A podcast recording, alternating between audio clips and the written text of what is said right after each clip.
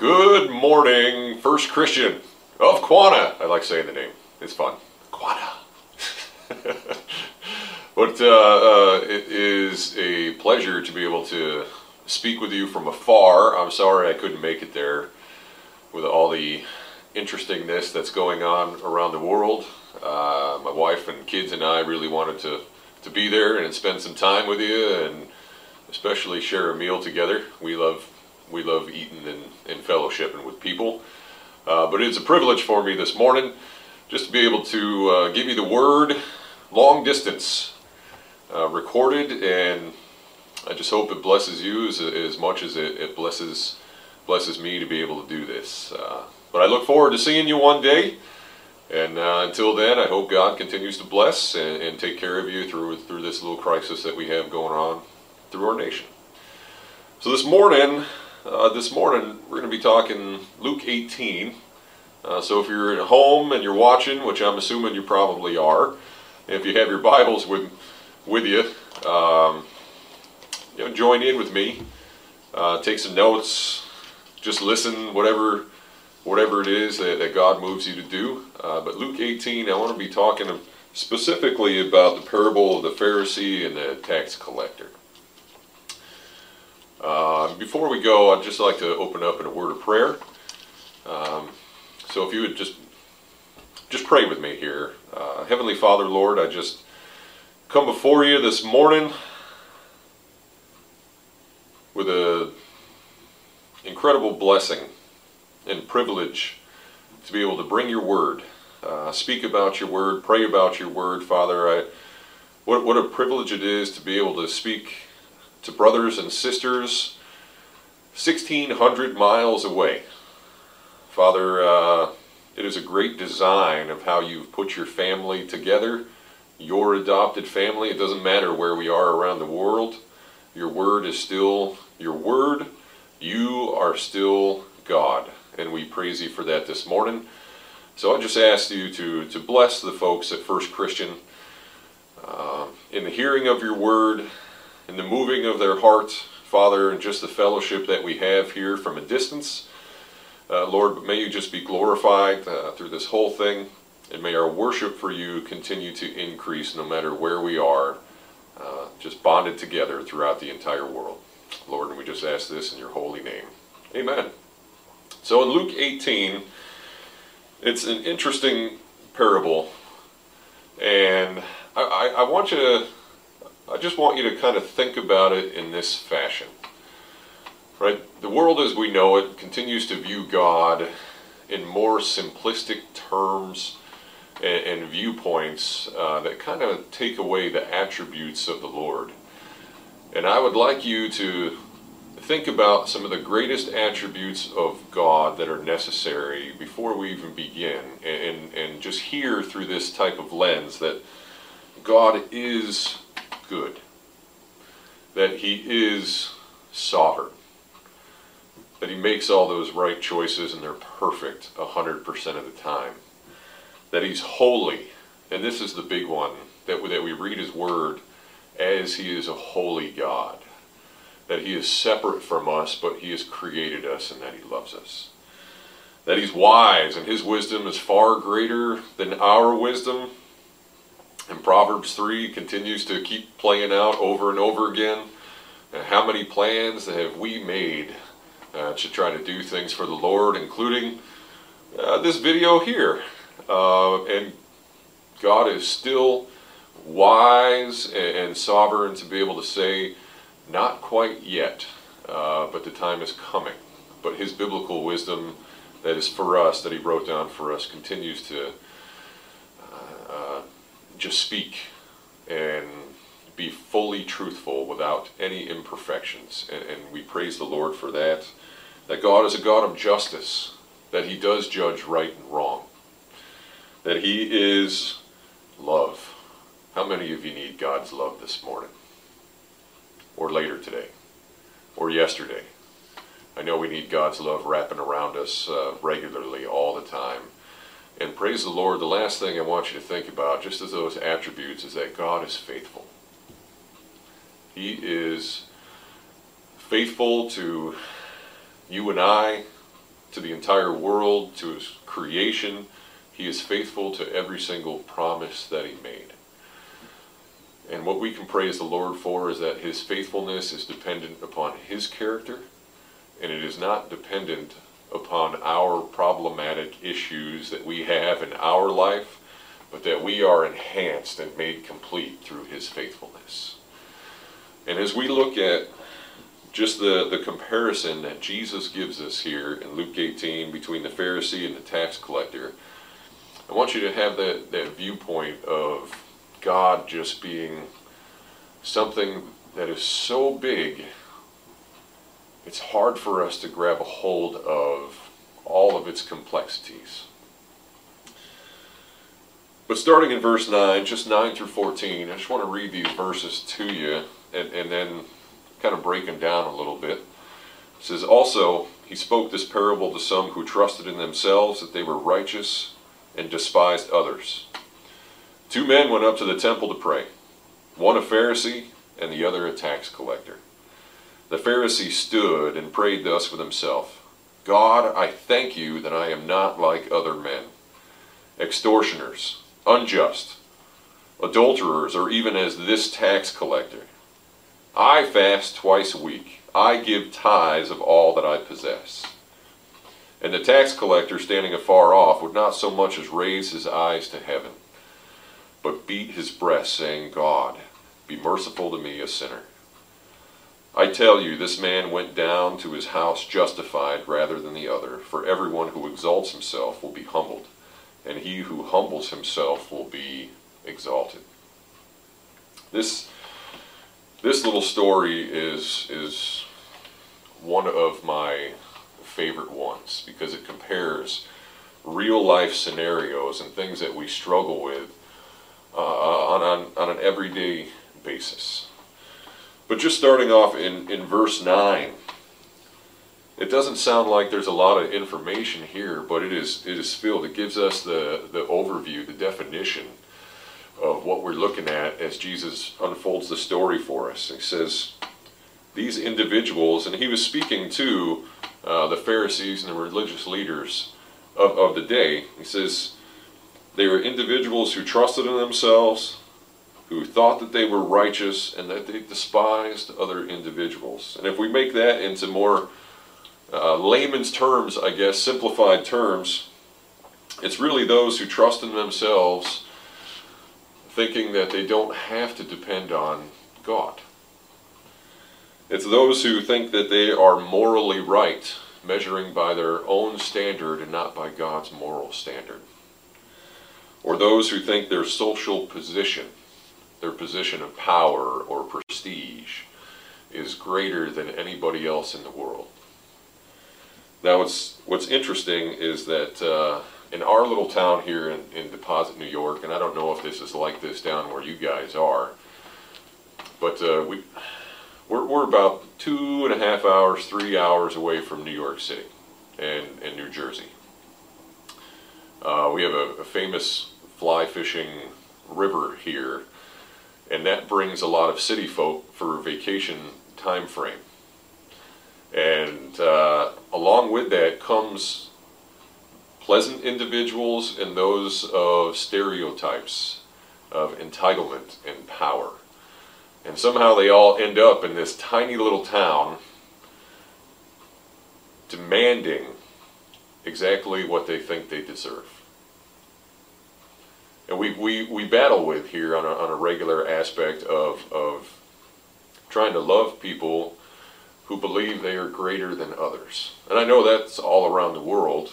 Uh, but it puts things into perspective for us that wherever we go, whatever we do, we need to take a, a, different perspective and a different look on where God wants us to sit or view people, or, or even how to serve people who are of a different culture, a different location, uh, a different poverty level. When you name it, there's a lot of examples that are out there. Proverbs chapter 30. Uh, in verse 11 through 14 kind of give us a, the description, a greater description of what we're dealing with, just off of those three things that we found in verse 9. He says, There is a generation that curses its father and does not bless its mother. There is a generation that is pure in its own eyes, yet is not washed from its filthiness. There is a generation, oh, how lofty are their eyes, and their eyelids are lifted up. There is a generation whose teeth are like swords, and whose fangs are like knives, to devour the poor from off the earth, and the needy from among men. We battle with here in our country generations fighting against one another, lessons not being taught from from parents to children or grandparents even to grandchildren. And as a result, we stop listening for wisdom from those who are older than us or even those from our peers. And it, it really came to be that we think we know more than what people around us know. And that's just pride. We're just talking about pride there. And we all battle with it. I said, and and this is the this is where we can see our, our country going uh, if we don't stand firm on the Word of God and really the, the, the need for Jesus, the love of Jesus, the forgiveness of Jesus in our life. Sometimes individuals, including ourselves, we get a little too a little too uh, proud of what we think we know or what we think we can do or how strong we might be, or if we did it right the first time, that we have this uh, assumption that we're going to do it right the second time. And we forget that our dependence really comes upon a great God. But if we look back in, in Luke chapter 10, or Luke chapter 18, uh, in, in, in verse 10, we, we get a, a description of two men. They couldn't be more different in, in how Jesus lays it out. So you have one who is a religious leader, a Pharisee, responsible for teaching the Word of God with some other duties, but that's, I mean, the main one. And you have a tax collector who is looked at as a, a heathen, uh, one of the, the lowest parts of humanity, partially because they like to keep extra money for themselves and charge people uh, more than what taxes really were. So they got a bad reputation. So even if there was a gentleman who tried to be accurate to what the government wanted, they were still looked at as just the lowest parts of, of humanity. So we have this, this, this description, a religious leader and an outcast, and each, each man has a different focus. One focus the Pharisee on his own stature, his own position, his prestige, how, how he likes to carry himself so people could see him and, and just and give him the glory he thinks he deserves. You have the other who is trying not to look at his own stature, who sees where his sin level is, that is overly wicked before a holy God, not in comparison to people but before God. And that is the difference, the main difference here. The Pharisee compares himself to no one. He thinks he's at the top. Where the tax collector compares himself to a holy God, separate, whose standard is perfection, as, as is found in Matthew chapter 5. You are to be perfect like our Father in heaven is perfect. And that's pretty difficult to measure up without the grace and, and uh, righteousness of Jesus Christ in our life. So we see that there. It says the Pharisee stands and prays thus with himself, and it's out loud. It, it's it's so other men can hear and they can feel shame and can look at him with, with greater, or at least in his own eyes, with, with a greater respect. But that's not exactly what happens. See, the Pharisee doesn't see a need for God to save and transform those who are needy or lowly or, or the, the outcasts of society. The tax collector knew that he needed something greater than himself to be able to rescue him from where he was at. So the Pharisee, he lists out accomplishments And this is normally what you hear first from the from individuals who are stuck in this pattern and have yet to uh, either repent or, or have come to know Jesus through this whole thing. Uh, is the list of or, or accomplishments that try to impress God. Only God is not impressed by our accomplishments. We have to remember that. God is impressed by how much we truly depend on Him. God blesses through our love for Jesus Christ, through our obedience to Him, through, through the work that we do, not for our own glory, but for the transformation of people through the Holy Spirit. So this Pharisee didn't remember or understand the words that Jesus gave, and, and I guarantee you, he, I don't know this for certain, but I would, I would, I would guarantee he was there in Matthew chapter nine, sitting around listening to Jesus talk. In verses 12 and 13, when Jesus says, "Those who are well have no need of a physician, but those who are sick."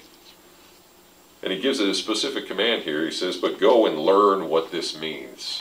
Right, this command just slipped by the Pharisees. It went right past them because they already thought they knew what this means.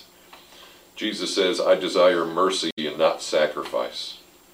For I did not come to call the righteous, but sinners to repentance. See, in all of all of the Pharisees' uh, uh, accomplishments, he refers to himself five times in, in these two verses. He says, I prayed. Uh, I'm praying out loud so people can know it. He says, I, I thank you that I'm not like other men. That's a pretty, pretty bold stance. Pretty bold stance. Because we also know that the Word of God says if we judge others, we will be judged by those same measures. He says, I thank you that I'm not like other men. I fast twice a week which is far more than what the, the biblical requirements were at that point in time. I give tithes of all that I possess. And we see that description. And really, Romans chapter 10, I just want to read this to you. Romans chapter 10, verses, uh, verses 3 and 4, kind of lay this out very simply. He says, For they being ignorant of God's righteousness, and this is the Pharisee. He, he was ignorant of, of the need for God's righteousness in his life. It says, For they being ignorant of God's righteousness and seeking to establish their own righteousness have not submitted to the righteousness of God. And that's the comparison that Jesus is trying to make here is that when pride gets in the way, when power, our entitlement factor, gets in the way of different things, we lose the fact that we need the righteousness of Jesus Christ in our life. Because verse 4 kind of sums it up. It says, For Christ is the end of the law for righteousness to everyone who believes. And the law is designed to point, point out your sin. It's punitive. There's penalties to be paid.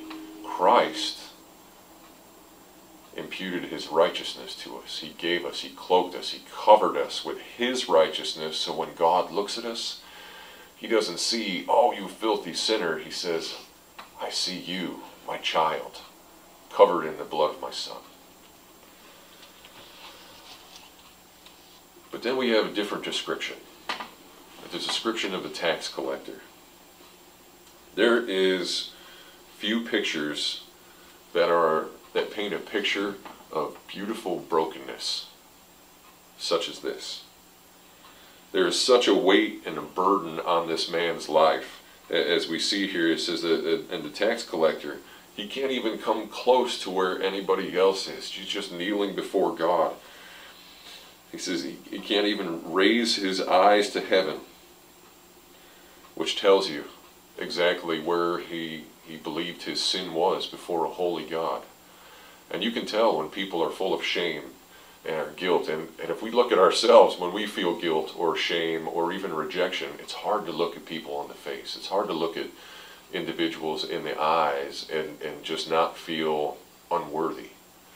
And this is this this gentleman. He is trying to talk with God, and the only thing he has to say while he's beating his chest, and, and it, you, when I picture this, it's hard. He's pounding on it. It's making a loud sound.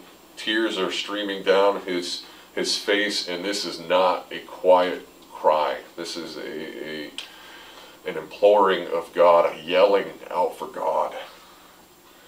God, be merciful to me, a sinner. And, and there is nothing greater that we ask for than the mercy of God when we see where we stand before Him, where we see where our, our sin stands before Him. And I love the fact that He calls Himself a sinner because He's really saying, I am extraordinarily wicked. My sin has put me in a spot that I am wicked before God. And we see He's just pleading. He knows that He can't do anything Himself that he needs God to do it for him.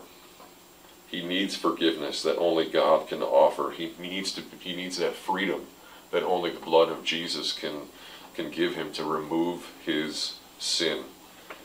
He needs God. His eyes are not on himself. His eyes are on the promised Messiah, the Holy Father, the words, the promises of God. And and Jesus gives us a remarkable uh, answer to this. He says, I tell you, in verse 14, I tell you, this man went down to the house justified rather than the other. This points out to us there is an immediate imputing of righteousness for us. When we call out for God, God, forgive me. God, be merciful to me. God, I need you. I am not worthy of it, but please, I need you. God, it is instantaneous in how God responds. He didn't earn it, he didn't work for it. He cried out to God in faith, and through faith, righteousness was given. Forgiveness was given. And that's why he says, For everyone who exalts himself will be humbled, and he who humbles himself will be exalted. God declared very passionately and quickly and powerfully that this lowly tax collector or tax collector is now morally pure. He is now righteous because of his brokenness over his sin and his humility of spirit. In Philippians chapter 3, just four verses, 8, 8 through 12, it, says this in, in regard to this. Says, Yet indeed I also count all things lost for the excellence of the knowledge of Christ Jesus my Lord, for whom I have suffered the loss of all things and count them as rubbish that I may gain Christ. And I hope that's true of, of you and I today, that we look to gain more of Jesus more than anything else that this world has to offer. It says in verse 9, and be found in him, not having my own righteousness which is from the law, but that which is through faith in Christ, the righteousness which is from God by faith. And here's what we're here's what uh, people desperately need, and here's what we really need every day of our life: that I may know Him, that I may know Jesus and the power of His resurrection, and the fellowship of His sufferings, being conformed to His death, if by any means I may attain to the resurrection from the dead. This tax collector sought life from God. There was an empty hole, a weight that kept pressing down upon it. And he needed God to fill it. And he went to the only place, in the only manner that he could, in a state of brokenness, uh, of sorrow over his sin, and, and, and just laid himself before a holy God and said, God, please save me. Please save me. There's a lesson to be learned from this. And just turn over me to Luke chapter 14 as I, I kind of close this out. There's a couple things I, I want to leave you with. In Luke 14, just 8 through 11, we see a story here, another story from Jesus about taking the lowly place at the table. It says, When you're invited by anyone to a wedding feast, do not sit down in the best place, lest one more honorable than you be invited by him. And he who invited you and him come and say to you, Give place to this man, and then you begin with shame to take the lowest place. But when you are invited, go and sit down in the lowest place, so that when he who invited you comes, he may say to you, Friend, go up higher. Then you will have glory in the presence of those who sit at the table with you. For whoever exalts himself will be humbled, and he who humbles himself will be exalted. There's that little theme there that runs through several places in Scripture. But here's what I, uh, out of this right here, just just four things that I, I, I want to leave you with, practically speaking. We should purpose to show honor to those that are around us and not assume that we have the honor that, that we think we are entitled to. We want to give that glory and honor uh, to really to anybody who walks by us so that they know the love of God. They know the, the glory of God around them. And the second thing, as we see here, is just in those couple verses, is to choose the spot at the end of the table. Not to be the one that runs up and sits next to the master and say, This is my seat. But to, to take the position at the end and allow the master to call you forward to be invited and to make sure that we are invited. And when we hear the Master's voice, when we hear the voice of Jesus Christ, we know we are invited to the throne of God. Right? That's the third thing. We want to allow Jesus to exalt us. We want God to place us in positions and conversations in different places in our, our community by His hand and not just by our desire. We want him to be glorified and exalted. It's his name that is eternal, not ours, it's his. And he is the one that has power in his name. And we get a reward, and there's the fourth thing. God's glory becomes displayed through us. That is our ultimate reward. When he says, I want you to come sit next to me. I want you to dine with me. I want to converse with you personally. Invite you in my house, sit at the place of honor. You are covered in the glory of your master. As Christians, those who have claimed Jesus Christ, are ultimately blessed through the glory of our Savior. This is what the world desperately needs to see from genuine Christians, real, mature believers, is not our glory, glory like the Pharisee, but glory in, in all of its extent of the Master, of the Savior, of our Lord, Jesus Christ. So I just want to encourage you today that even though we're facing all of this around our country and really around the world, I don't know what's going on in, in your town. I don't know what's going on in your individual lives, but I do want to encourage you that when we are broken, willingly broken before God, God lifts us up, heals us, restores us, forgives us, transforms us into a greater image of Jesus Christ. And if you're struggling there today, just talk to Jesus get alone with God very simply so that no one else can hear and it's just you and the Father uh, having a personal conversation that just says, God, I need you. I don't know what to do in this scenario. I don't know what to do in this situation. Or I'm just struggling today. I need you in my life. And if we get to that spot, and if you are in that spot where things are, God is just laying out incredible blessings, be quick to praise God for His goodness in your life.